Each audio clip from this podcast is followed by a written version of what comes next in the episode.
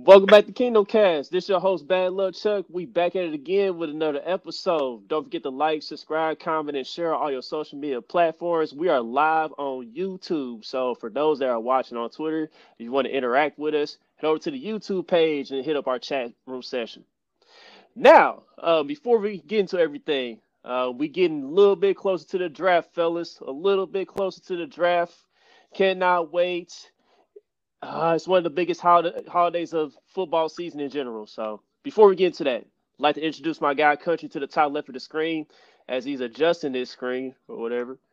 And then we bring back another Sorry. special guest that was on our show previously. Uh, we bring back the Kansas City Sports Network guys to the fold. And the first one up is Maddie Lane. Maddie, Maddie how you doing, man? what, what's going on, guys? It's good to be back. You know, it's been what I think about a year now. I think it was last uh last year, right around the draft time was when I was yeah, right around the draft. I, I'm happy to be back with you guys. Yeah, look a little more comfortable this time compared to the last time. yep, trying, trying. You know, getting getting used to it now. he was like, he was like, whoa, because we came here, he was like, whoa, this is big. Like, I don't know. What, what should I do? I don't know. I, am yeah, do my hands. I don't know why you guys wanted me on. I was like, you know, these these guys want me. Like, I don't, I don't know. So I guess I'm gonna try to fit in. I'm gonna try to I'm gonna try to live up to you know the foot they put forward. I'm gonna try to keep up with them and make it go. But now, you know, I found my footing a little bit. You well, think so, so man? You're only on the biggest podcast in the whole city. Uh, uh, nah, that's that's because of Craig, not me. Uh, yeah, it's because of Craig Stout. well, yeah.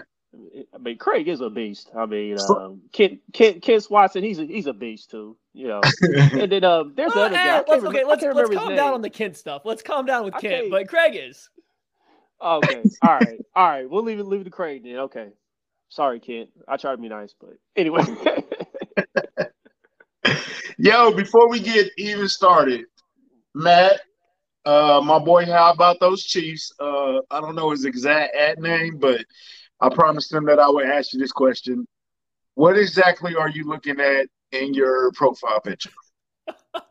okay. Uh, well, I, I could sit here and tell you guys that you know the pigs that we have on the property were doing something funny or there was like a duck flying by or something like that but no sometimes you know you're taking a picture out there and you just you gotta turn a little sideways get the profile picture you know get a little drama in there show off the chin a little bit just so it looks better like that's all it is okay tell the truth you were looking at Kent Swanson coming out the lake okay, listen, that, that picture wouldn't be the profile picture anymore. Okay, like that hair coming out of a lake. Come on now. Uh, can you imagine that hair coming up out the lake in slow motion? Are you? See- oh. oh. No, we can't. We no, no. We we're gonna have to end the podcast if we keep going down this road. Shout out to Kent, man. Come back soon, man. You work too hard. Um, let's start. Let's get it cracking, man. Um, I want to.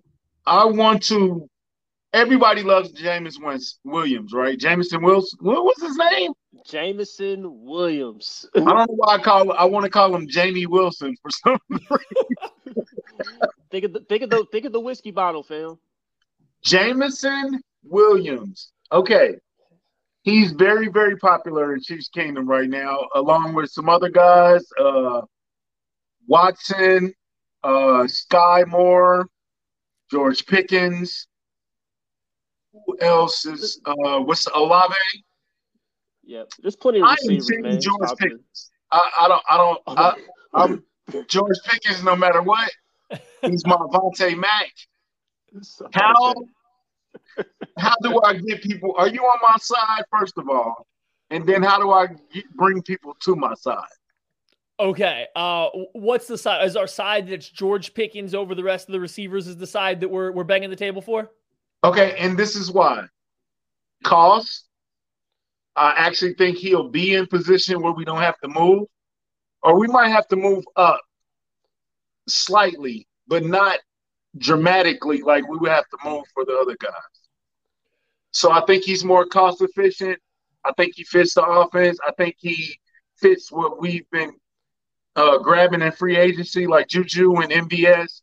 Little fast guy, big, bigger guy, physical.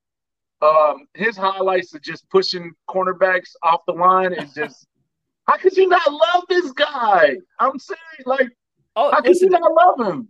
I I've been on the George Pickens uh, bandwagon for a long time. Um, I I think beyond like the physicality and the type of player, like just go back and watch like his his freshman tape where he was completely healthy, you know, as a as a 18 year old playing in the SEC. His battle with Derek Stingley while he was, you know, everyone the talk of everybody around college football. Look at him in versus all those teams as a freshman, as an 18 year old. It's all there. Everything you want from him when he was healthy was all there back in 2019. Like, if you're getting that guy, if that was the guy coming into this draft class, you're looking at a top 10 pick because the NFL doesn't spend top 10 picks on receivers unless they're super, super, super fast, or, and for the most part, it's these bigger guys. If you can run well enough, but be over six foot, around 200 pounds, that's your Julio Joneses, your AJ Greens, all these guys that go in the top 10 are still usually bigger besides Henry Ruggs. So George Pickens is the guy for me. Um, you have to bank on the the health. Then you know if the Chiefs did bring him in for a visit. I would imagine a lot of that was to check out the knee to make sure it was coming back, you know, to 100. percent Because if you guarantee that 2019 George Pickens, he's he's wide receiver one. I do think that the part though for Jameson Williams making a ton of sense. He's fast, man. He's he's not Tyreek Hill fast, but he's moves faster than everybody else fast, right? Like you're somewhere between or around Mecole Hardman, between Mecole Hardman, Tyreek Hill, or around that Mecole Hardman level where they're just they're so much faster than most other guys out there. So I get why Chiefs fans want Jameson Williams. The Chiefs have always had that kind of vertical presence, but you're you're trading up to the top 15 minimum to get Jameson Williams. I think he's going to be the first wide receiver taken. He's that fast. It looks like his recovery is going well. So like I'm with you in terms of not wanting to trade up and taking the guy that's probably closer available at 29. Okay, so do you think Jameson Williams is that chasing Tyree? Because I don't want to chase Tyree. I think that's I think that's a bad precedent. I don't think you should be chasing replacing Tyree. I don't even think that they're in that same mode of uh, how they attack. Like I think the offense has changed with the people they've they've signed I think we're going in a different direction than than the same old same old, right? Do you? I mean, do you agree with that? Yeah, I generally agree. I think uh, the Chiefs don't need to go chase the exact same player that Tyreek Hill was. You don't have to replace the you know a hundred percent of what he did with a lesser player, but a guy that does the same stuff. You don't need to do that. I the only way I could see it in terms of like chasing what Tyreek Hill did that makes sense is if you if you feel like you need that kind of speed. Okay, Marquez Valdes-Scantling is fast. He can take the top off a of defense, but he's going to do it mostly on the outside, and he's he's normal fast. Jameson Williams is freakishly fast. So like that's where I think you could maybe make it make sense is you're going to chase that level of speed. I just don't think that's worth trading all the picks you got for trading away Tyreek Hill to chase after the same style of player. That's where it starts to not make sense because then don't make the trade and just figure out how the money works a different direction. Yeah, can we can we just agree that um, Tyreek Hill is like a once a once in a lifetime generational talent, and that Easily. you, are not going to replace that, but you can right. find somebody else that can be just as productive or close to that uh, without like trading up all your draft picks or whether it's this draft, next draft, or whether you trade for a receiver before the draft. So Re- replacing Tyreek is damn near impossible.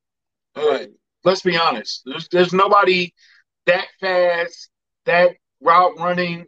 I like the whole, the whole, uh, the all of it. No, it's nobody. We might. We, we, you're not even going to get a guy as fast as Tyreek. Like Tyreek is there's fast, and then there's Tyreek fast. It's a difference.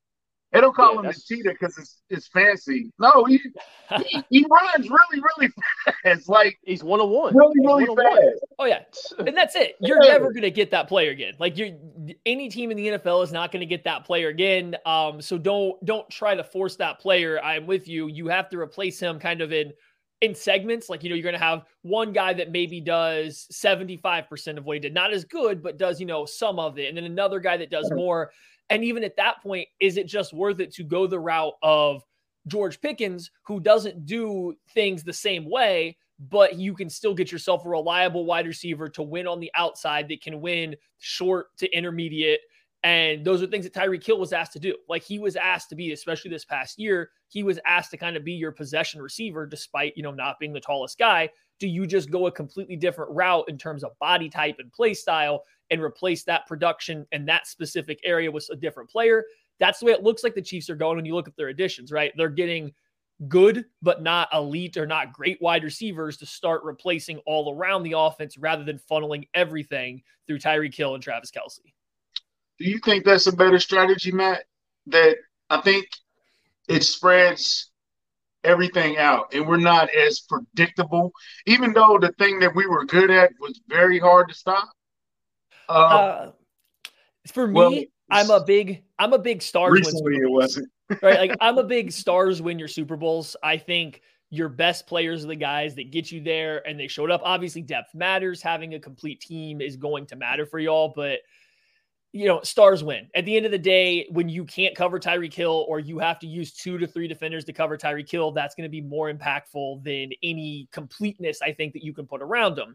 The problem is the NFL does this thing called the salary cap, and no matter how fake or you know someone may or may not believe it's going to be, teams once they start paying a quarterback huge money and then they have to start filling stuff in around it, you just sometimes can't allot that much money or guaranteed money or upfront cash all to just a couple players, and that's where it gets hard. So I think given the situation, yeah, I think to extend the life, you know, the lifelong or the the lifeblood of this championship team, the run again, you might have to take a small step back in 2022, but you're setting yourself up for another four to five year run again after that. And it just is, unfortunately requires to be without Tyreek Hill is the fastest and easiest way to do that. Okay. I'm sorry. I'm sorry. Okay. I just thought of this. No, go ahead. Would the fan base allow this team to absolutely, like, I was just looking at the Giants. The Giants have like pick five and pick seven or something like that. Yep. With the with would the fan base allow us to absolutely suck for one year to get top 10 picks in every round, double the rounds on some of this stuff, maybe trade Chris Jones, add more picks? Would, would, would the fan base allow it, in your personal opinion? Um, uh, would would Patrick Mahomes allow it? Like, could you convince that man to lose that many games? Like, because he's still good enough with the rest of the roster that you're not. They're not going to pick in the top ten as long as he's healthy. Like he's. I get, you know, yeah, you guys might get mad at me for this, but he's not Deshaun Watson. He's not going to have finish last in the NFL and have a top five pick while playing in his prime, no matter who's around him. I just don't think that's going to happen. So could you get him to do it without him being injured? And then the fan base, no, they wouldn't. They wouldn't let it happen either, right? Like the Kansas City's fans would freak out. They would not understand the concept. But you would have to convince Mahomes. You'd have to convince Kelce. He doesn't want to throw away Joe Thuney. Those guys don't want to throw away a year where they are in their career right now. Like that makes no sense for them either. So there's too many moving parts, I think, where this team is. They can't do a full rebuild over the next year or two.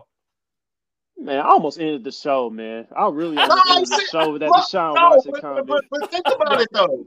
No. If we can get some, we've been picking at 20, 20 from 25 to 31 for what, the last five years? At uh, least, uh, at least, I uh, think longer, right? I mean, it's been when's the last? When did Andy? When is the earliest pick that Andy Reid's had in the first round? Like, it's always going to be at the since he's been with Kansas City, right? Like, you're always right. going to be looking pretty deep into the first round.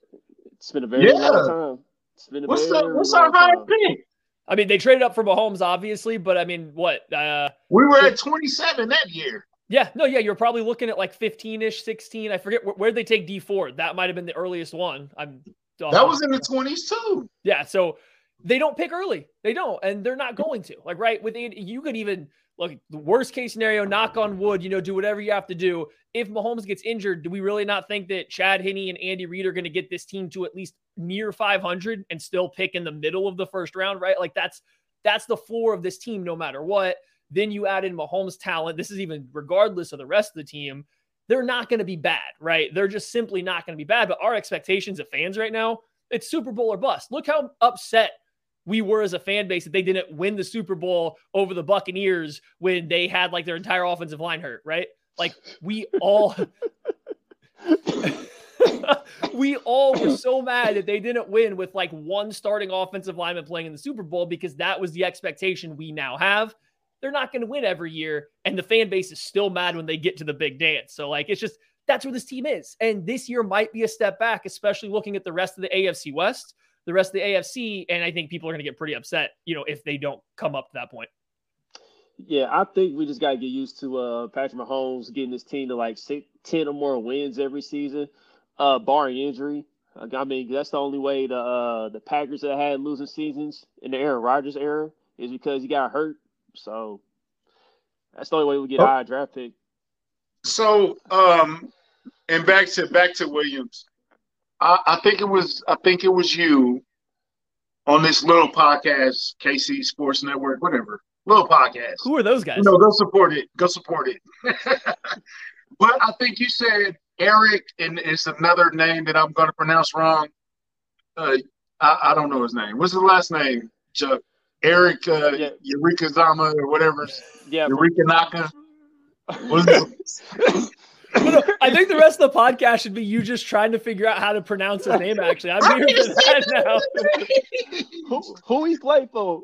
he, he's a he's a wide receiver. It's Eric I think I think Matt said that he's like uh, Williams light. Like he's not oh. as explosive as Williams, but he's like you can yeah, get him in the late rounds and he's still got the same potential. Yeah, the wide receiver out of Texas Tech. So he's, I think he's a little bit different than Jameson Williams. I think if you were looking for like a Jameson Williams light type player, uh, Tyquan Thornton, uh, Thornton out of Baylor, that's the fastest guy at the combine because Jameson Williams wasn't healthy. Six foot one, six foot two, 180 pounds. Um, he's the guy that I would say is kind of next. If he's nowhere near as good as Jameson Williams, but if you're just wanting speed on the outside, I think that's the guy you're kind of looking for. Um, Erik Ezukanma out of Texas Tech. Uh, he's more of like an. What's his last name? See now, it, uh, you know what?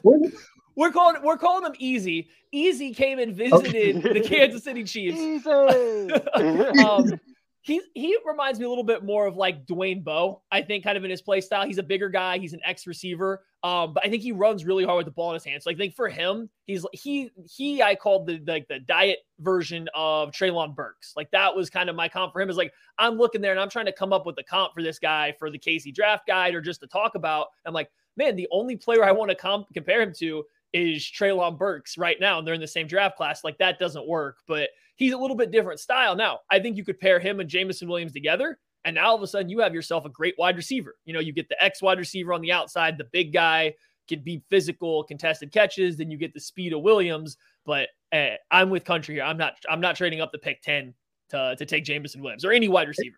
Is is there Williams light in this draft? Is there is there Bud Light Williams in this draft?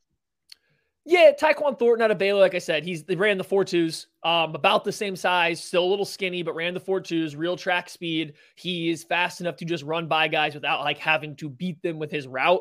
Um, if you wanted to go even later, uh, Danny Gray out of SMU, another really fast guy, but neither one of those guys have a game near as complete as Jameson Williams, and that's why we're talking about them as round three, round four, five kind of players. Okay. Yeah. So, so who did you do this year? You did corners.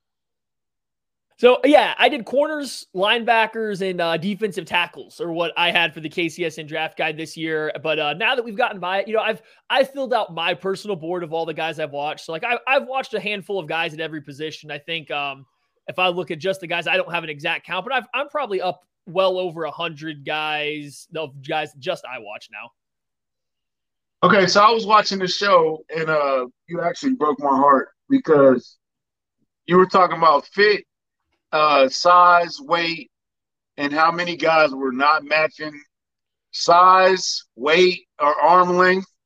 And it was actually depressing. The more you went on, the more depressed.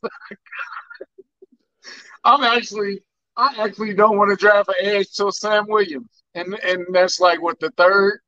It was like, man, he was like, yeah, my face good, but he doesn't meet the criteria, and it's like, oh god, like is is Spags stuck on the criteria, or do you think we just got to throw the criteria out the window, this year and just get the best player we can get. Hmm. So my least favorite part of the draft guide every year, uh, besides like having to squeeze in all of the write ups into a deadline, is going through and doing Steve Spagnuolo's you know thresholds at defensive end because the guys that fit the thresholds are the guys that you don't like as much because they're not usually explosive, they're not usually bendy, they quite simply usually aren't good pass rushers, right? So going through and doing that is is disappointing.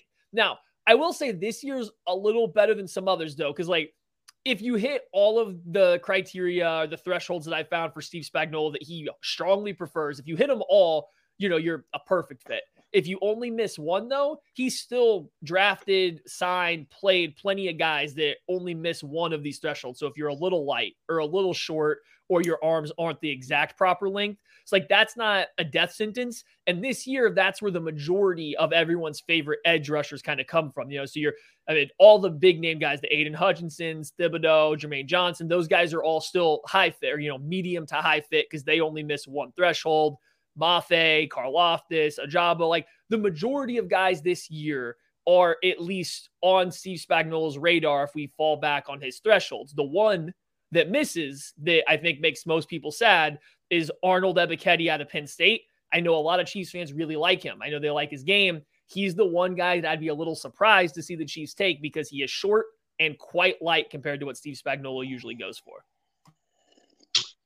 Who was the guy that played at 250 and then showed up to his pro day like 270? Drake Jackson out of USC. Um, he he was bigger as a freshman, and then they've asked him to like slowly lose weight each and every year. And then he played. I want to say he said he played in like the 240s or around 240. And then for the combine, he showed up in the 250s. Then his pro day, he showed up at 270 and was still super athletic. So Drake Jackson, he had to go into the draft guide, you know, the KCSN draft guide as a high fit um, or a medium to high fit because he was still a little light and a little short at the time. But by the time his pro day rolled around, you know, he hit the weight mark. So I'd say the Chiefs are likely, or he's not ruled out, I guess. This isn't predictive of who the Chiefs would draft. It just kind of rules out guys they most likely aren't interested in. So Drake Jackson's a guy that fits. Like I said, the only guy that doesn't fit that most people seem to really like is Arnold Ebiketie. Mm. I ain't gonna even try to pronounce his name. yeah, I mean, I pretty much I, I got it down now because I couldn't pronounce it at first. But you see why this you see why this podcast works though, because country he's kind of like the Charles Barkley of our podcast. You know, sometimes he'll mispronounce. oh names, my god! He knows I what he's talking Brand, about. Was Brandon Marshall now Charles Barkley? yeah, you're the Charles Barkley of this podcast. Next time I'm gonna beat Joe Budden. um, no. you did defensive tackles. Um, dang, I can't pronounce this guy's name. It's like Fildrum or Fildron or what? No, I'm like I think I know who you're talking about, but I just want to watch you struggle. Name Mathis. Is his last name Mathis? Yeah, yeah Phidarian Mathis, uh, defensive tackle at Alabama. Yeah, uh, he's he's a guy. He, he's interesting. He's got really long arms. Um, he's a little over 300 pounds, long arms. He looks. Uh, he's a typical Alabama defensive lineman. He played a little three or a little five tech, little defensive end, little bit of nose tackle. He's to get his hands on you. He's to extend. He's to look over both shoulders. You know, he's he's good, good run defender. I don't know how much juice there is as a pass rusher and that one. So like it's fine to take him if you want to take him, you know, later in day two, early day three to be the eventual replacement for Derrick Nnadi, who's only back on the one year deal. Sure, have at it. If you're looking at him though, kind of as to bring a little bit of a pass rush, uh, I, I don't know. I don't know if I'd go that route just yet because I think we've seen this kind of with these Alabama defensive tackles. Like the guys that are really, really good, you're Quinnen Williams and Daron Payne. Those guys are going to go early if you try to find that, you know, middle round guy to become a pass rusher from Bama, if they haven't shown it at Bama, they're probably not going to show it much in the NFL. Gotcha. All right, so um, all right, so here's here's. We're not thing. doing no more comments, man. Look at these comments about no, me, man. No, Giannis, I'm not talking about that. I can, I can no, country, just stop, just stop, bro. I think you had enough for today. Freak. That's why I is like nicknames. Country, is this your least favorite time of the year? Is this your least favorite? Is this your least favorite time of the year when you have to go through and pronounce all these new guys' names? oh, I guess so. Um, I guess so, man. I, I, t- I don't. I can't say it. Go ahead. Yeah, yeah. Um, I think okay, another another guy. Um, hold on, player. Hold on, player. Oh, my bad, my bad, my bad. Go ahead, bro. Hey, I'm sorry. Hey. Okay. All right. So earlier we went through some of the receivers already. Um, yep. here's one that you kind of having a hard time with, which is very surprising to me. Uh, Garrett Wilson of Ohio State. Okay, why do you feel? Why are you having a hard time thinking he can't produce the way he's produced in college at the NFL level? All right, so I'm I'm gonna protect myself first before we start. Uh, All right, I, Garrett Wilson has has moved up my wide receiver rankings right now. Um, when people kind of see, I, you know, when I get my my horizontal board, which is kind of like my personal big board out, it'll go into like everybody that's part of the you know KCSN Discord, and I'm sure it'll I'll talk about it some. Garrett Wilson has moved up to my wide receiver five, so like he he's a little bit higher than where I've talked about in the past, and I think his upside is tremendous. Like outside of George Pickens, I'd say he's my um, like he's got the highest ceiling in this class. He's the only other guy with Pickens that I see being a true wide receiver one you can build your offense around. I just think there's so much risk there in how he runs his routes. I think he runs every route like it's 7 on 7. He's not worried about being on time. He's not worrying about being open quickly. He's just worried about being open. And I think that's very seven on 70. So when you watch him, he takes a lot of really elongated steps. He takes high steps. He drags his toes for all of his different breaks. And it's very aesthetically pleasing. You watch it and you're like, whoa, that looks really cool. It looks really smooth. But then you start to look closer at how the defensive back reacts. And it's like, well, he's not fooled because you can't accelerate when you're stepping outside your frame over and over again. You're actively going to be slowing down every time you do that. So when you do it three steps in a row, you're obviously going to break. It looks nice. It looks like you're breaking on a really sharp turn, but the defensive back sees it. The problem is you're a Big Ten defensive back. You play corner for Michigan State. You're not a good athlete. What are you going to do about it? And the NFL, will that still work? Like the guys that run routes like that in the NFL that dominate are Stefon Diggs and nobody else, right? Not that he can't fix it, but Stefon Diggs, and that's why I think people comp them to each other. He's the only guy that really runs routes in that manner. So it can work. I just don't know if I have the utmost confidence that it will. Yeah, because I find it interesting because like um I know he I know his yards per route was higher than Olave's in college. Mm-hmm. Um, but what don't you think that Tyreek Hill was kind of going through that stage where he was learning the position? Because he's originally a running back before he suit up in the Chiefs uniform. Don't you think that's kind of like the same thing in a sense? It, it no, it is similar, and that's something that I've kind of had to adjust over the years. I mean, probably back before around when Tyreek Hill came in. Um, well, and I could I I'm gonna go back and say like I watched Tyreek Hill's tape at Oklahoma State when the Chiefs drafted him, right? And I said this guy immediately. I was like, hmm, I think this guy should play wide receiver, not running back, because that's what he was playing in college. I was like, I watched him. I was like, nah, this guy should play wide receiver, not running back. Now, did I know he was going to be you know, the best wide receiver in football. Of course not. But like I thought that he could play wide receiver. Um, so like I get it. And then route running isn't a finished product in college, right? Like you could right. very easily fix route running. That is something that can be changed as you move to the to the next level. So Garrett Wilson, one, the way he runs routes now can work. It absolutely could come out and it could work. He could also change it and get more structured, get more traditionals route running very easily and still be good. But I'm just sitting there thinking and looking at him like, well, he's a little bit small. He's thin. He's under like he's like 180 pounds. He's pretty thin. He doesn't play super strong. Can he get knocked off his base? Can he run? Can he run routes as sharp when he's not taking these elongated steps and getting outside of him? I just would like to see it a little bit more, I guess. So now, like I said, I've moved him up. You know, he's he's wide receiver five for me, just behind Jameson Williams, Pickens, Drake London, Treylon Burks, and Garrett Wilson above Chris Olave for me now. So like he's moving up. It's just I do see some risk there because I haven't seen him do what I think usually wins in the NFL. Okay, that's fair. Um, because I think like if he's in the right situation, depending on which team drafts him, I think he'd be like a Pro Bowl talent in like two years. That's how I see it with him. Yeah, no, and I, I've I've come way around on the ceiling. Like at first, the first couple games I watched, I was like, hmm, I don't know exactly what I'm. I don't know exactly what I'm seeing here. I don't know how it's gonna work. I get I get it now. Though. The more I've watched, no, no, the more I've watched, I see how it works. I see the ceiling.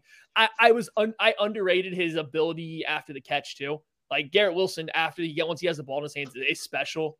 Um, so yeah, he's he's a guy that I've come around a little bit on. I'm not going to be as high as what it sounds like the NFL is. You know, I don't think he should be flirting with a top 10 pick, but I've come around on him. If he's there as you get into the 20s, he's a guy that I would absolutely be keeping my eyes on if I were, you know, the Chiefs or Chiefs fans.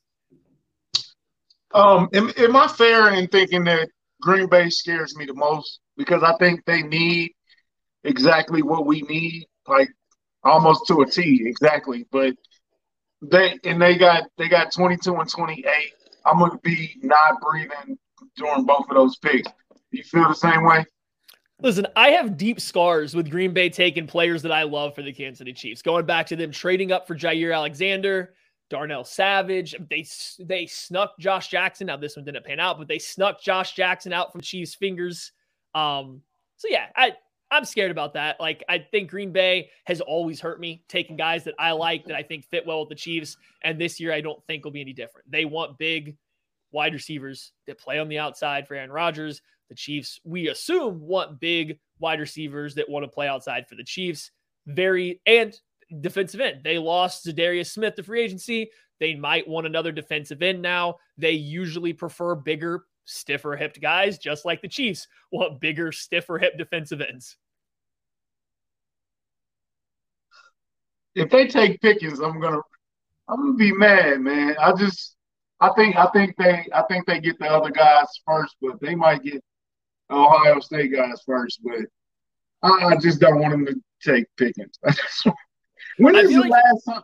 When is the last time the Chiefs have taken somebody that you uh, all all fan all all work to the side that Matt wanted? I like this guy. I want this guy. Not that well, they necessarily fit the Chiefs, or you just just like the guy. Right. Um, Juan Thornhill. Juan Thornhill was a big one. We were all really big fans uh, of Juan Thornhill. Um, so like that that was one that we were all really excited when the Chiefs, you know, everybody that was doing the draft guide then was really excited the Chiefs took Juan Thornhill. Um, I think we were a little bit more split on Clyde Edwards-Helaire. We all liked him, but you start getting into that issue of running back value. So like not everybody was excited necessarily for that pick. It's like I really think Juan Thornhill was probably the last one, like the only one since Brett Veach took over that we were like super, super excited for. Not that we didn't like other picks, just that was the one I think that we all kind of that do the KCSN draft guide got excited about. Yeah. Um, I'm excuse me. I'm sorry I had to uh, cut out a camera for a sec. Uh, currently battling a cold. Uh, full disclosure, y'all. So I apologize. but um, But I had to turn the I had to turn the comments off, man, on my end because I'm like I'm keep laughing. oh, Don't turn the comments off, man. No, I didn't. No, I didn't turn them off. I'm talking about my end, dog. So I want to uh, see it no more for a while. He doesn't want to see me laughing. I'm gonna keep laughing if I if I if I keep it up. But uh, so, so, so you did you did corners. It's a lot of corners. Um, Zyon, uh, McCollum. Zyon, Zyon McCollum. McCollum. Yeah, damn. Sam Houston State. Um, uh, Alontae Taylor. Yep. From Tennessee, right? Um, yep. Yep. Look at you. You're on a roll. Oh, uh, yeah, I don't want to ruin it. I'm just looking at late round gym corners. Um, you got anybody for me?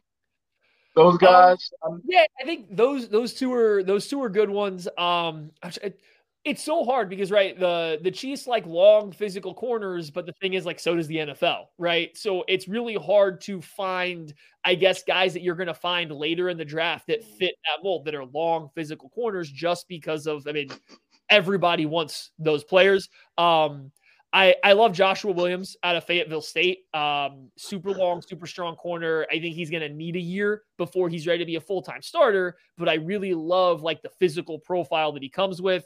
Jaylen Watson out of Washington State, kind of same thing. He might be able to play a little bit sooner just because he's, you know, got a little bit more experience at a higher level of competition, but still you're looking at a long, relatively athletic guy that can press a little bit. And those guys like that just go so early in the draft because that's what every team kind of wants. So that round four range, I think, is the bottom end of that you can kind of chase after for a corner. What's okay. what's the what's the arm length thing you said about the cornerbacks. That's another criteria that made me upset. Oh boy, ain't like, ain't like thirty, ain't like thirty. Was it like is it thirty four inches or is it thirty one inches? I get I get them mixed up between yeah, that yeah. defensive lineman. D ends are thirty three and above. Um, offensive tackles are 34 and above or maybe 35 and above. And then corners aren't as much of a like threshold as much as a preference. Um this is more of a craig thing but if i remember correctly steve spagnuolo very much prefers guys with arms over 32 inches uh okay. he's dipped and the nfl in general likes it over 31 inches like if you look at first round corners taken like the uh-huh. majority uh-huh. of them have over 31 inch arms the average right. um all pro corner over the past two decades or whatever is like 31 and 5 eighths inches as well. So like length right. at corner matters. And unfortunately, a lot of guys that Chiefs fans like that are good players end up just short of that. You know, your Kaiir Elam, Trent McDuffie, Derek Stingley, Andrew Booth Jr. Like all these guys are really good players, but they're technically under that like median of arm length for all pro corners. And the NFL does react pretty strongly to stuff like that. Yeah, I personally think Stingley is him in this draft, though. So For I sure. personally don't think that's matter. And then Andrew Booth, he can be that. Uh, we just have to wait and see on him. But he probably be like the next tier after uh Stingley and uh, Sauce. So yeah, no, but, I'm with you. Hey, we're we're right there with that one. It's it's Stingley to me, and I, I have Booth close to him just because I think Andrew Booth moves in like that same way Stingley does. Like I watched, I'm like, okay, that looks like a guy that's going to be an All Pro if he puts it together. But he's obviously right. a little bit more raw. I have those two definitely separated from uh, you know Sauce Gardner. I like Sauce. It's just I think he's a clear step behind those guys when you just kind of look at how they move on the field. So like I'm kind of right there with you on that group. So you got you got Stingley as your number one. Yeah, I do. Um, and I mean, yeah, he forget it's the same thing as Pickens. As a freshman, if you're going to dominate the SEC as a freshman, like I don't care if a foot injury slowed you down, if you come back healthy from it, if you maybe struggled a little bit as a sophomore during the COVID year, like I don't. I don't care. You were so good as an 18 year old versus the best competition you're going to see. And I see every single trait I want out of a man coverage corner from him. Like he's, he's easily number one for me if I was a team picking in the top 10, I'd have no problem taking him there. Like he's just as good as Denzel Ward or uh, Marshon Lattimore coming out when they went top 10 and no Jeff Okudah. Like nobody cared and like nobody should care about Stingley, but I get the concerns. I just, I would take the risk. Yeah, that's exactly how I feel about it, Matt. Um, let's go to um the KCSN mock, man. Okay. Oh boy. So, yeah, so you guys had at 29, you guys decided not to trade up. You just kept it as it is kept all the picks or whatever. Um, so at 29, you guys had Lewis Cine out of Georgia, and then at pick 30, you had Skyy Moore in the for the first round. Now Lewis Cine, that's he was a guy I was very high on when um you know all these guys started declaring and stuff, because we was looking for a Tyrann Mathieu replacement then before uh Justin Reid signed here. So um but with this signing, um, you thinking that the Chiefs would go to like a three safety look. Now, if you were to select this guy, I mean, who would be more of like your slot corner in nickel situations? Would it be Cine or would it be more Justin Reid if you were to stick with this pick? So, okay, so yeah, we we got a lot of pushback for you know for Lewis Cine in this draft, and I, I get it, um, especially because we passed on Daxton Hill to do it, right? And Daxton Hill's yeah. like he's a very easy translation to a slot corner for the Chiefs. Uh, but here's the thing: Do the Chiefs really want to move L'Jarius Sneed out of the slot? Like, are we so sure that they don't want L'Jarius Sneed playing in the slot? They kind of flirted with bringing in a slot corner last year in Kwan Williams, but they weren't willing to really pay him that much money. It's not like he went and played for $8 million in Frisco. So, right. do they really want to move Sneed out of the slot, or are they happy with his ability to play the run and blitz from there? Right. So, I'm not sold that they need a slot corner or think that they do. And then, like, where how I would see the safety room playing out this way, I think that Justin Reid and Lewis Cine sign. I, I, don't know which way it's pronounced for sure. Um, right. I think him and Justin Reid would play your two safety. They'd be out there in your base you would probably bring Juan Thornhill out there for your three safety looks. So Juan Thornhill would technically mm. be your Dan Sorensen. That's how I'd see it. And I mm. like Juan Thornhill. I love the athleticism. I like the ceiling, but we're going into the fourth year and it's been up and down for him. I know there was an injury in there, but it's been his career's been up and down for the Chiefs. Like, are they ready to lock into him long term? Are they going to extend him at the end of this year? We don't know where we sit.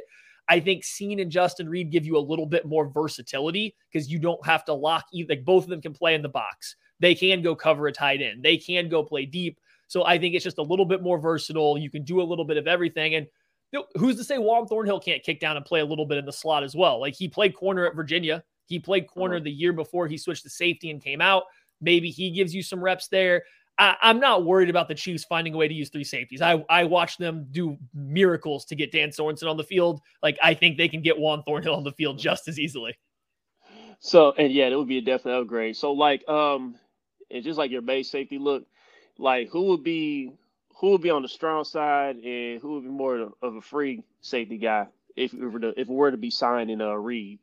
I, I think you'd play Reid deep and Cine would be the the box type guy. I think he's just a little bit more of a, a secure tackler. Both can do it though, right? That's that's the that's the glory I think of having those two together is you don't have to declare one as a free safety or a strong safety. You can have them both playing 12 yards off and you can, you know, you can call rip or Liz. You can roll strong or weak depending on whatever play you want and you're not necessarily getting worse one way or the other.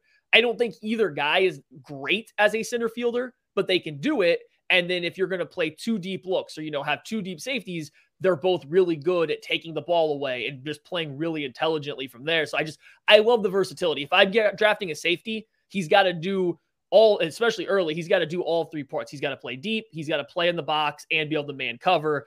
I think Cine kind of checks all three of those boxes as an at least an acceptable, if not plus level. And I don't know if Daxton Hill quite checks all three as well. It's like that's why we went that route.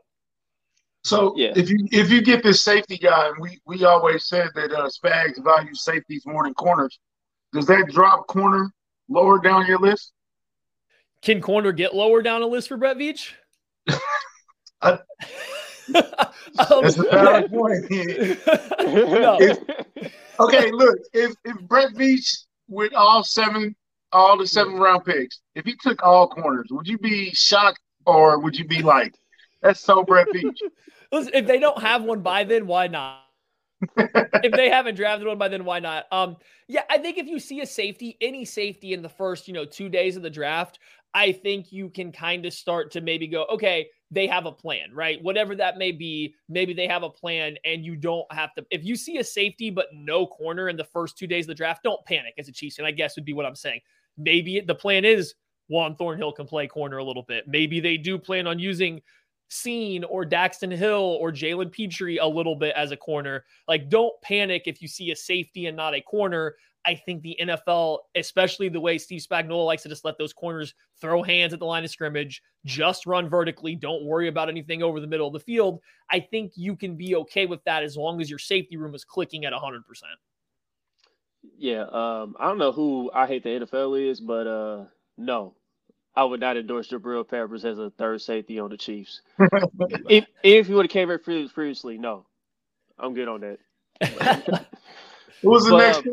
Mm. But what I was about to say, um, before I get to the next pick, um, sorry, I would be, I wouldn't be mad at the pick. My only concern is if if the Chiefs didn't at least try to trade up and get that elite pass rusher. Let's just say I've been saying it for a while. If Jermaine Johnson slides to that top 15, the Chiefs didn't attempt to get into that top 15, then, you know, I'd be kind of, eh, whatever. But if sign is the pick, then cool. I just hope that uh, pass rush gets addressed somehow because I just cannot run it back with Frank Clark. I can't run it back with that same defensive line. I just can't. We need somebody that's going to create havoc on the on the defense, man, to help the rest of the unit out. That's just no, how I, I see it.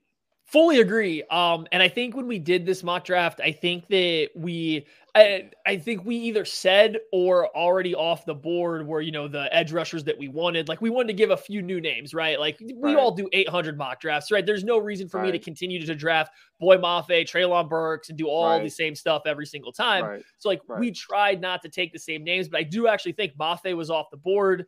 Um, looking at what we talked about, Steve Spagnuolo, what he likes.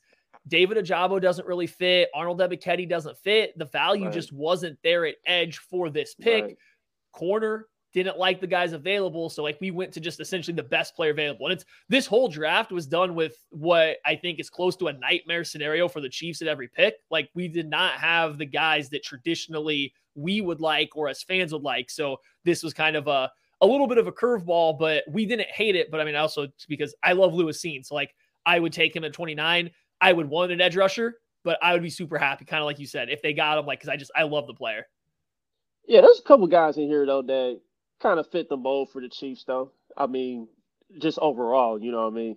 But um, side note, like, have you have you been hearing about a start dropping? Because I think at first he was be kind of talked about as like a top 15 guy, maybe top 20 guy, maybe. So, um, coming out of the combine because he ran so fast that you know for ever so everybody sees the highlights of this Georgia safety just drilling guys and hitting them hard at the line of scrimmage, and all of a sudden he comes out and runs a four three whatever, and you're like, whoa, wait a second, why is this big hitting safety running so fast?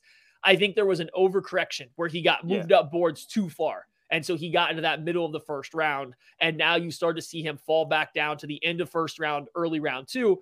I, I would I will put one caveat on that though. From everything I've heard, he interviewed amazingly well. Like people loved his interviews. He was like that. Georgia's defense was great. He was, you know, the quarterback of the defense. He was the guy making all the calls. He understood everything. So like if you hear his name come in the top 20, like I don't think you should be shocked if that still happens, but also it's a safety. So he could go at pick 40 just as easily because it's a good safety class. Like my, guys might just like someone else better. Okay. Now, um, let's go to the next pick. Uh, Skyy Moore is one of the guys I do like in this draft. Um, I like what I saw. I like his route at 30? I like his. Y'all picked him at 30? Yes, we did, country. Country, hold on, man. Let me finish, country. Let me finish. Go ahead, okay? go ahead. I'm sorry. Let I'm me so, finish. I'm All just right? joking. Go ahead, bro. All right. All right, man. Um, he kind of blew it for me there. But anyway, um, he is one of the guys I do like in this draft. Um, I like how he gets open. I like how he creates separation and everything. Um, he does catch the ball with his body at times. Uh, that is one negative. But other than that, I did like what I saw on film. But at pick 30, I'm kind of like, yeah, we sure he's not gonna be there at let's say pick 50? is he not a second round, more of a second round guy than a late first round guy? Am I sure? No. I like obviously I like him better at 50. Um the, the scenario that Yeah. we went through was wide receivers flew off the board with guys try with every team trying to get their fifth year option on receiver because nobody wants to pay them 25 million dollars, right? So we operated under the assumption that the best receivers available were Skyy Moore, Christian Watson, and Jahan Dotson. And of those three, for for me, and I think for us as a group, uh, Skyy Moore's clearly ahead of the other two for me. I know that's going to differ from everybody, but I think we were all kind of on the same page that Skyy Moore for us was a, a step ahead of Christian Watson, a step ahead of uh, Jahan Dotson. We didn't feel comfortable, especially without doing trades in this mock draft, of waiting, you know, 20 picks essentially to make sure that our number or all any of the three were there, but especially, you know, the top guy. Like 20 picks is a long time. If you're waiting on only one of those three receivers, I don't know how you don't take that shot there. And since we weren't trading, we had to go 20 picks. Like I just, it felt like too big of a risk to not take one of those guys in that spot, even though it might be a little bit of a reach. Interesting. Yeah, because um, I thought that pick was a little bit of a reach. And I was thinking like, uh, I don't know. I think Skyy might be there at pick fifty, and like um, at pick thirty, um, you can maybe find something else at value, possibly. I don't know how y'all draft Yeah. board went overall, but that was that was just me. Right. And, and yeah, I get it. And I think that's the majority of a lot of like people's, you know, feedback on it was like, oh, I'd love Skyy Moore at 50, but at 30, that's a bad pick. It's like, I, I, I fully understand. We were just, if that's what we looked at, if like this is exactly what we got, we'd probably try to trade back. You know, maybe you can move back five, six, seven spots, and then you can figure out, okay, now if we're picking now at, you know, 37, I think that's a Bears pick, and that's a pretty common trade that I see people make to come back, go back or something like, okay, now all of a sudden, maybe Skyy Moore or Dotson or what, like somebody's off the board and it kind of forces your hand a little bit, but you pick up an extra pick somewhere in the fourth, fifth round. I, I get the logic. We just weren't trading. Uh, 20 after you, those three receivers that I named, you know, if you get by Skyy Moore, Christian Watson, Jahan Dotson, uh, is there anybody else though? Like, is there anyone left after those three? I don't know if you can come out of the top 50 picks without one of those wide receivers, right? Like, that was, I think, the general line of thinking is we got to get one because this team does need receivers. Take him early rather than risk not getting him at all. Yeah, and I'm looking at the comments right now. Um, Hefe KC strong on Skyy Moore saying he might be Steve Smith in the right system. Like, yeah, we'll see. Uh, contributor. Yeah, I'm. I'm think I'm kind of with that. Uh. Yeah, no, I, I'm on board with that. I don't, I don't think he's a wide receiver one. I don't think he becomes right. a wide receiver one. But none of these guys I'm talking about after, I mean, I already said after kind of Garrett Wilson, I don't know if you're getting a wide receiver one or even the potential for one. So I don't know. I get it. I get not wanting to take him there. It's just if the Chiefs come out of this draft and they're the earliest wide receiver they take is you know at 50 or at 62, and it's uh, I, I, don't even know who's going to be that. Jalen Tolbert or Alec Pierce. Like, I'm upset. Like, I'm upset they didn't reach for a wide receiver before those guys. So I figured I would rather reach than be left holding one of those guys as my only hope. Yeah, Harms was a um, huge Tolbert guy. Uh, he just we just had him on the show last episode. He's a huge Jalen Tolbert guy. So, um, what's that? Pick fifty. You guys agreed on Josh Paschal, the defensive end from Kentucky. Now, I like Kentucky's defensive players. I like what they've done in the SEC the past few years on defense in general. So, um, you talk about Josh Allen, who plays for the Jaguars now. That Josh Allen. We're not talking about Bills quarterback here. Y'all right. don't get it twisted. Okay, we talking about Jaguars defensive end Josh Allen. So, um, what what made you guys come in agreement on Josh Paschal being the, the edge guy for the Chiefs? so th- this was another big discussion we had. We're sitting there at 50 and kind of we boiled it down to this. Uh, Josh Paschal out of Kentucky or Drake Jackson out of USC. We touched on Drake Jackson a little bit earlier. Um, neither guy's a perfect fit for Steve Spagnuolo athletically, but both are very close. Like, you know, we're talking missing thresholds by half an inch or missing weight by a couple pounds. Like, it, there's nothing there separated them. The difference was Josh Paschal is ready on day one. He's going to step in in day one and he's going to play. He might not be the most dynamic pass rusher on the team. He might, you know, fans, Chiefs fans are not going to like him when they go watch him, right? Because he's not, expl- he's explosive, but he's not a good pass rusher. He's not bendy. He doesn't have a ton of production as a sack artist. He's a very dense, good run defender, powerful guy that's going to step in and play on day one. Maybe there's some hidden pass rush upside because he is so darn explosive but he just isn't a productive pass rusher. But he can play on day one. That's what we were looking for. Like everybody else, you know, Frank Clark has clearly lost a couple steps these past few years. He's been in Kansas City. Mike Danna's not the answer. Who are you putting out there on day one that you feel good about? Like we didn't feel good about anybody available. Josh Paschal was the best of the group to play early in his career. We figured we would go back, double around, and get that high upside rusher a little bit later in the draft that's going to need a year or two to develop. Yeah, um, Marcus Mosher, uh, he's a guy that covers the Cowboys and the Raiders, I believe. Um, he did like a comparison on April the 14th. It was uh, Josh Paschal and uh, George Karlaftis, a dude that I'm clearly low on. I'm not a fan of Karlaftis. I hope he doesn't fall to where the Chiefs are if they don't trade up. But anyway, um, he did a comparison, and yes, I do agree that uh, with you that Karlaftis, he probably has more of a pass rusher plan than Josh Paschal as a pass rusher. Um, Paschal is probably more of a run stopper type of dude, but um, at the end, I think Paschal he can maybe bring just about the same same amount of impact in the right system. You know what I mean? If you get him to learn to come up with a plan, you know what I mean? So yeah, and that's the hardest part with him is I watched him. I did like a film room for you know some people on our Discord, and he just doesn't get any opportunities to rush. Like they just don't exist. Like it's not that he uh-huh. can't, he just doesn't right. get any opportunities to do so. So, what does it look like when you put him out there as a wide nine and just let him use his freakish explosion and just attack? Like I don't I don't know what it's going to look like. I'm willing to see what it looks like knowing that the floor is a strong run defender that is Steve Spagnuolo is going to play he's going to play him because he's a good run defender that's a very smart player. He'll get on the field. There's maybe hidden pass rush upside. I think he'll be a really good run defender. Not the sexiest of picks, but I think it makes a lot of sense for the situation the Chiefs are in. Okay. So, but then um, now you guys at picks number 62, uh, Martin Emerson, the cornerback.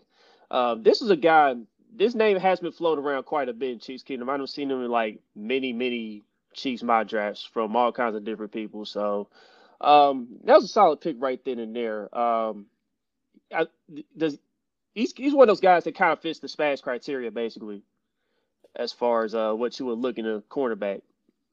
Yep, big, super long, super strong, likes to press, great tackler. Um, he fits all the criteria. I'm a little bit more hesitant on him. This is this is one that you know we, we there's three of us doing it. We kind of talked about it. It was taking us a long time. We had to make a decision. I got overruled and we went with Martin Emerson just because I I I'm a little scared of him when he has to play man coverage, right? Like and the Chiefs do a good job protecting their corners. They do. They they give them a lot of help. But Martin Emerson, when he went up against Alabama, when he went up against good receivers, there was times where when he did get a man coverage or his zone coverage played out like man, I didn't love the change of direction. I didn't love how heavy footed he was. So I'm a little skeptical at taking him this early, but we kind of we were running out of time. Some other, you know, Kent Craig liked him a little bit more than I did. He does fit the system. If you want to tell me Steve Spagnuolo brings him in, teaches him how to press better, how to stay on top of stuff, you might see some. I mean, we saw Charvarius Ward improve a ton over these past few years. I at least see the route that that could happen with Emerson. I do think 62 is a little bit rich though for me. Okay, so do you see him more? So you see him more like a, a third round pick?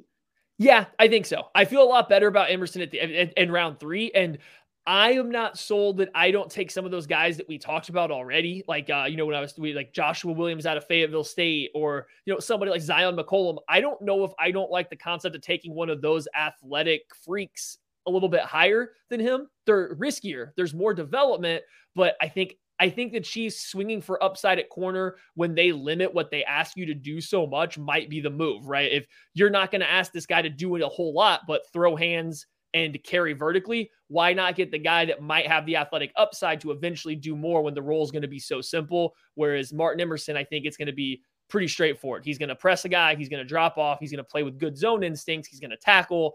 But is there anywhere else he's going to go with it? I don't know. And so, like I said, third round, even early fourth is kind of the, the area that I would look for him in. Okay. And by the way, people, we're not gonna go through the entire draft board because they already did a show on this, but I'm gonna talk about these next two picks, and then I'm gonna move on. Now, um, before I announce this pick, somebody had asked, somebody on Twitter asked this question before we did the show. They mentioned how Travis Kelce is 33 years old, and they was like, should we start thinking about his replacement because he is getting a little older? And I was like, I mean, it, it might be that time to maybe start thinking about that. I mean, 33 is starting to be like, okay, you probably only got a few more years. You might be at that crossroads, maybe. Um, so uh, this pick, you guys agreed on uh, Greg Dulcich at tight end. So, I mean, is this the Travis Kelce replacement you you guys are maybe looking at, or is this just more like a um, another maybe future tight end too, um, next to yeah. Jody Fortson? I yeah, um, I think it's kind of the guy that you're hoping becomes the Travis Kelce replacement. Okay, like Travis Kelce played his lowest percentage of snap, like offensive snaps last year since his since his second year in the since 2014, his first year starting. You know, his first year healthy. Last year, he only played 82% of the snaps. That was the lowest since 2014. And even if you look, go look how many times Travis Kelce has gassed late in the game because, I mean, he's asked to do a lot. He's a huge part of the offense, but he's gassed when you're having him play 50 plus snaps every single week and being so important. How about we cut that down even more? Why can't he play 70% of the snaps? Don't ask him to block as much. Don't ask him to run all, you know, every single first and 10 route, you know, route. Get him a little bit more rest, prolong that career, help him stay fresher, deeper into the season, deeper into the game. So the reason we go with Greg Dulcich out of UCLA, I think he's the best receiving tight end in this class, right? He, he's not he's not just a receiver. He can block a little bit. He's very willing to block. You can put him in line. He can he can block the same way Travis Kelce has been asked to block these last couple years. You know, you're going to peel him off to the second level. You're going to pull him around on that split zone and take you know a defensive end that's trying to play the read option out the backside. He's not going to be a lead blocker, but you got Blake Bell still for that you're going to use him to block in space. And he's very, very fine, adequate, good at that. But he's the best receiver. He runs, you know, routes to all three levels. You watch him run in the open field or once he has the ball, he has that kind of elusiveness that you like out of the tight end. So I just think he's the best guy to take over not only some of the blocking reps, he can take over some of the receiving aspect. And if Kelce is done, you know, knock on wood or whatever it may be in three years, if that's when he decides to call it, you now still have a guy like Dulcich that's learned the system. He's ready to go because tight end is an incredibly hard position to get up the speed in the NFL with. So I was um I was actually more of a, a Trey McBride guy in this draft. So you like him yep. more? Uh, you like him more over Trey McBride in this draft? I think. Yeah, just as a receiver. I think he's I think Dulcich is a better vertical receiver than Trey McBride is. I think he's better if you're going to ask him to run the seam or run kind of like a deep bending type deep bender type route. I would I think Dulcich is just a little bit more fluid. Um, McBride's a better blocker, better hands. Like there's there's a little bit of pros and cons for both of them. I have them tied in, you know, 1A, 1B. I just lean towards Dulcich because if the plan is to eventually replace Travis Kelce, I want the guy that I think looks the most fluid out in space that can attack all three levels a little bit better. If you just want the guy that's going to block, if you're looking for the Dallas Goedert to your Zach Ertz, then Trey McBride might might be the route to go instead. Okay, I, I like those points. I like those points. Now, um, I'm going to ask you this: I mean, do you, would you like the Chiefs to go this direction, or do you prefer them trying to develop uh, Jody Fortson or Noah Gray? All right, move forward. Jody Fortson is 26 years old and has played tight end one year in the NFL. Like, our I I like what we saw. It was he he had some good games down the stretch, but he's not young. He's barely played tight end. I don't know if we've seen enough to say that he's going to be a tight end one. Have we even seen enough to say he's going to be a tight end two at this point in time? His only time he wasn't getting tight end four reps was when Blake Bell or Noah Gray were hurt, right? So, like, now you can clearly see there was development, and I love keeping him around. I just don't see how you can believe he's going to be that guy, especially given the age. Noah Gray, I liked him last year, fifth round pick. Um, there's stuff there. He's a little slider though. Like you watch him just try to block. You watch him try to run vertically. There's not the same level of speed. I just don't think he's the same level of athlete as these other guys. So I think Fortson and Noah Gray are great tight end threes, maybe even potentially if they continue to develop tight end twos. Like there's no problem with saying they could come in and be your complementary tight end.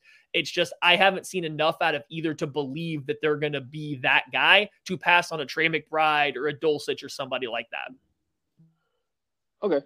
All right. Well, I mean, I'm I'm in agreement. I mean, I like the pick. You know, I mean, I wouldn't mind them getting Dulcich here, and you know, develop him, and then you know, when Kelce finally starts to get on this slight decline or whatever, then okay, we can maybe start throwing doses in the phone. So I'm with it. All right, so the last pick we're gonna discuss here, and then you guys just got to watch the rest of that episode on um, KC Sports Network. Get the rest of their mock. Um, Jalen Armour Davis. It's another cornerback that you guys are in on. Um, so talk about him for a little bit. Who was it? Say it again. Jalen Armour Davis. Is that right? Oh, okay. Okay. Yeah. I'm sorry. Okay. Yeah, out of Alabama. Um, so myself for KCSN, you know, myself, KCSN draft guide as a whole, and Chris Sims. We're we're kind of out here on an island about Jalen Armour Davis right now. I think Chris Sims had him as his, one of his top five corners in the class. I believe in KCSN he's either five or six. So we, we clearly like him just a lot more than a lot of other people the the concern. I'll get it right out front. of it. The concern: one year starter at Alabama. He's had an injury history, right? So here's a five star, four star recruit, good track athlete, was a really good triple and long jumper. So athletic guy, but has an injury history. Only one year starting at Alabama. But then you get to the good, you watch him play. You want to talk? Uh, he might be the best press corner if you're looking for a guy that likes the step kick. So like the the old Seattle cover three style of uh of defense, of corner play, where, you know, they step out to the side, they get their hands on a guy, they play patient. He's got the best kick step in this entire draft class at the corner position. And the Chiefs don't exclusively use that out of their corners, but they do press. They press more than any other team in the NFL. For my money, he's the best, the most technical press corner in this draft class. He's got the athleticism to run with anybody vertically. Playing for Nick Saban, he has clear ideas of concepts and zone and route combinations because they coach those guys up. I just love the upside there that as long as he is healthy, I'm willing to take that risk. And especially if it's, you know, we're talking the end of day two now or in comp pick territory. Give me the guy with the super high upside that I can show the tangible flashes of high end play, and we'll deal with the injury stuff as long as you know, as long as the medical team clears them beforehand. Well, this is a risk reward type of deal with him. So cool. All right. So you guys have to um, go to KC Sports Network to catch their whole entire mock draft episode. You guys want the rest of those picks. But I will say that I do like the Dontario Drummond uh, pick that you guys agreed on later on, uh, the wide receiver of the Ole Miss. Um, yeah. Definitely, because they've been cropping out. They they've been cropping some good receivers the past few years. You know, AJ Brown, DK Metcalf, um, Elijah Moore. Yeah, just a few names right there.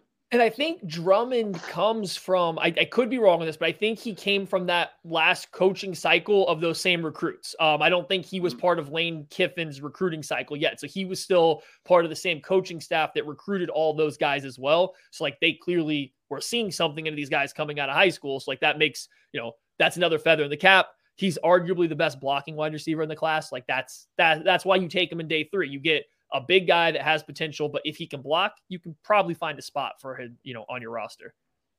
Definitely. So I got so like before we um kind of wrap things up here. Yeah. Um, I want to talk about Stephon Gilmore. Um, okay. He signed with the Colts, two year deal, 23 million, 12 million guaranteed. I think that was the details. Correct me on that if I'm wrong. I think but, that's about it, it was 12 or 14 guaranteed, but yeah, something okay. something like that. Okay. RJ is killing me in the comments. But anyway, but anyway, um, okay, now is not signing Stephon Gilmore a miss, or would the Chiefs be fine? um, forward? somewhere in between, right? Like, I don't know if it was necessarily a miss, but if the Chiefs paid that exact contract for Stephon Gilmore, they would have paid him in one contract more than they've paid any other corner since Brett Veach has uh, has taken over. He I think that amount of guaranteed money might be more guaranteed money than they've given to every corner they've signed since Brett Veach, you know, took over. So like they very clearly don't value corner at the same level that other people in the NFL do. Um, I think that contract is it's lofty. Like that's not a nothing. That's not a throwaway contract, right? That's not a contract that's normally signed on April 14th or whatever it was in the draft offseason for a 30 plus year old corner who's coming off a couple injuries, you know, with his lower body injuries in the past few seasons. That's a good amount of money. I understand why the Chiefs were outbid if they were or weren't interested. So I don't know if it's necessarily a big loss. I also don't know if I feel comfortable saying they'll be fine though. Like they clearly need bodies at corner and they need to replace Charvarius Ward. Rashad Fenton won't replace Charvarius Ward. Like he's not as good. I don't know if L'Jarius Sneed will be as good as Charvarius Ward was, even if he plays outside full time last year. Like, right? Like there's no guarantee. The Chiefs still need help. I just don't know if you have to go pay Gilmore that much money. And I'm not surprised the Chiefs didn't at all. And that's how I feel about it. Cause like, don't get wrong. I love Stephon Gilmore. Hell of a player. Um, however, the past couple years, his body's been breaking down a bit. And mm-hmm. I don't know if I want to risk that, even though we still are in win now mode. Like, is he going to be out there on the field for 17 weeks? Uh, or if he misses like one week and that's it, or maybe two weeks, like, is he going to be reliable? You know? So that's just kind of how I felt about it. Right. Yeah. I, I, I'm fully on board with that. Like, I just, yeah, you don't know enough of what you're going to get. And then on top of not knowing, it's just the price. Like, even in, uh, you know, you have to pick another player. Like, I don't want to pay James Bradberry that much money. Now, I think Stephon Gilmore still, when he's healthy, a better player than James Bradberry is, but like, I don't want to pay James Bradberry that much money, nor do I think the Chiefs. And so, like, it's just where the Chiefs value corners, I think there's very clear. Like, I think they're interested in corners that are elite. If you're an elite corner, I do think the Chiefs are interested. If you're anywhere in between elite and just another guy, I don't think they care. They just simply don't care. They're going to go from elite Jalen Ramsey uh, or whoever else might be up there, and then anybody else that falls down until you get to your Breeland or Bashaud Breelands, until you get to your uh, who else have they brought in over there? Morris Claiborne's, guys like that. Like they're just they don't care about anybody in between. They only want the guys that are at the top or the bottom. The whole middle ground, they're just like, eh, shoulder shrug. Yeah, bottom line is that Gilmore, they don't think that he's the 2019 Defense Player of the Year type of guy. Yeah, and they're right. I mean, he's not. Why do you Why do you think they feel that way about corners, though? Uh that's that's a good question. Um, the system is friendly to corners. I think. Like I think you've kind of seen it. You know, you're gonna play mostly on the vertical third of the field. You're especially this past year, you're getting a lot of too high safety looks. So you're getting a safety that can wall stuff off that breaks inside. You get a fair amount of help. Um, and then you're going to be physical at the line of scrimmage. And theoretically, the pass rush is good. you press, you're not covering for very long until the pass rush gets home, right? Like that's the Steve Spagnuolo mantra to playing defense. Now, they haven't had the pass rush lately, but you're still just getting physical corner play with good safety play or at least complementary safety play to it. They think these average corners that can play the style they want, they can press, they can slow down the wide receiver's route is going to be good enough for them to win. And I mean, they made it to four straight AFC championship games. They got two Super Bowls in there. Like they've been correct with the philosophy, no matter how frustrating it is to watch, you know, teams just throw in the playoffs specifically, throw these YOLO balls or throw these deep shots to the chases, the Mike Evans, you know, whoever it may be of the world. It's frustrating, but you can't really argue with the results, unfortunately. Yeah. So right on that. You nailed it. like, so um so Matt, on draft night, um, you're at the Kingdom Grill. Everybody's drinks are flowing, the picks are flowing in, and and Kansas City's on the board, and they rush to that that podium, and they announce that one name that made Matt smile from ear to ear. Who's that guy? Oh man. Okay. Um. Ooh. This is this is a tough question. Like you got you got me really thinking now because I I think I've gotten to the point to where I don't know if there is a pick at 29 that makes me that excited, right? Like there's picks I will like, but I don't know if they're staying at 29 a realistic pick that makes me that excited. Now, well, I'll tell you this. I don't know how possible it is, but I think it's in the realm of possibility that teams are afraid of Kayvon Thibodeaux's off-field stuff, the rumored off-field stuff with Thibodeaux he falls to pick 12, to pick 13, and the Chiefs make that trade up and go draft him, yeah, I'll I'll be smiling ear to ear if that situation. I just don't know if there's a realistic player that I think falls to 29 that's going to get me overly excited. Um, I would love Pickens. I just don't know if I would be up there cheesing because I think that I think if he falls that far, other teams are probably questioning his medicals, and all it's going to be back in my mind. Why aren't the Chiefs questioning his medicals too? Fam, I'm jumping out of my seat if Kayvon somehow fell that far. Right. Oh yeah, no, if he's there at 12, yeah, if he's there at 12, 13, they trade up for him. Like, yeah, I I am one, I'm super happy if the Chiefs do it. Two, if if he's that far, I'm upset if they don't, right? Like that's it's a double-edged sword. If the, he gets picked at pick 12, I'm like, what the heck? Why did they not trade up to 11? Why did they not trade up to Tib to go or 10 to go get him? Now, I don't right. anticipate it, but there's right, enough smoke. And like I've heard the interviews, like, you know, I've heard him go on public, or I've heard, you know, the reports of how he interviewed with teams. If he's going to rub coaches the wrong way, some coaches, not all, some coaches aren't going to like being like, hey, I don't need your coaching. I know what I did wrong. Somebody might like it. Dan Campbell, picking two, might love the edge, might love the energy and take him at pick two. Or you might have him be like, well, wait a second. I don't want that guy that's I don't feels coachable or doesn't want me to coach him. So it's just it's team by team. I don't think he'll be there, but that's the one that like I could get really excited about. So good deal. Okay, so uh, last question before we get you out of here, and we thank you for your time, Matt. Well, thank you guys for having me on, man. You. you always been supportive of the, of the team, of the squad, and we've been uh, just as supportive of you in the draft guide. It's amazing. If you do not have it, go get the draft guide, please. We shouldn't have to tell you this every year. Every year is amazing. Every year. Um. Okay, so you gotta pay a thousand dollars you're in the okay. Chiefs draft. You're in the Chiefs draft room. Drinks are free. Food is free. You get to pick the day that you get to be in the room. What day would you pick? Day one, we know is round one. Day two is two and 3 mm-hmm. and then mm-hmm. three is everything else. Well, definitely not.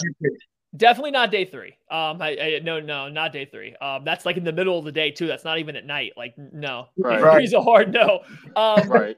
I mean, I, logically, the smart move is you pick day two. You get more picks. It's a little bit more time. You get to see more picks. You probably see guys being a little bit looser with their opinions, and you start to get like real conversations because it's a lot more team specific. It's a lot more about the scheme and not just the players. It's like logically, day two's, you know, it's screaming to me, but day one of the NFL draft's a different animal. Like that's when all the stars are going. That's when all these guys that everybody's anticipating has been talked up to be studs are going off the board. You get a year like this year where the Chiefs have two picks.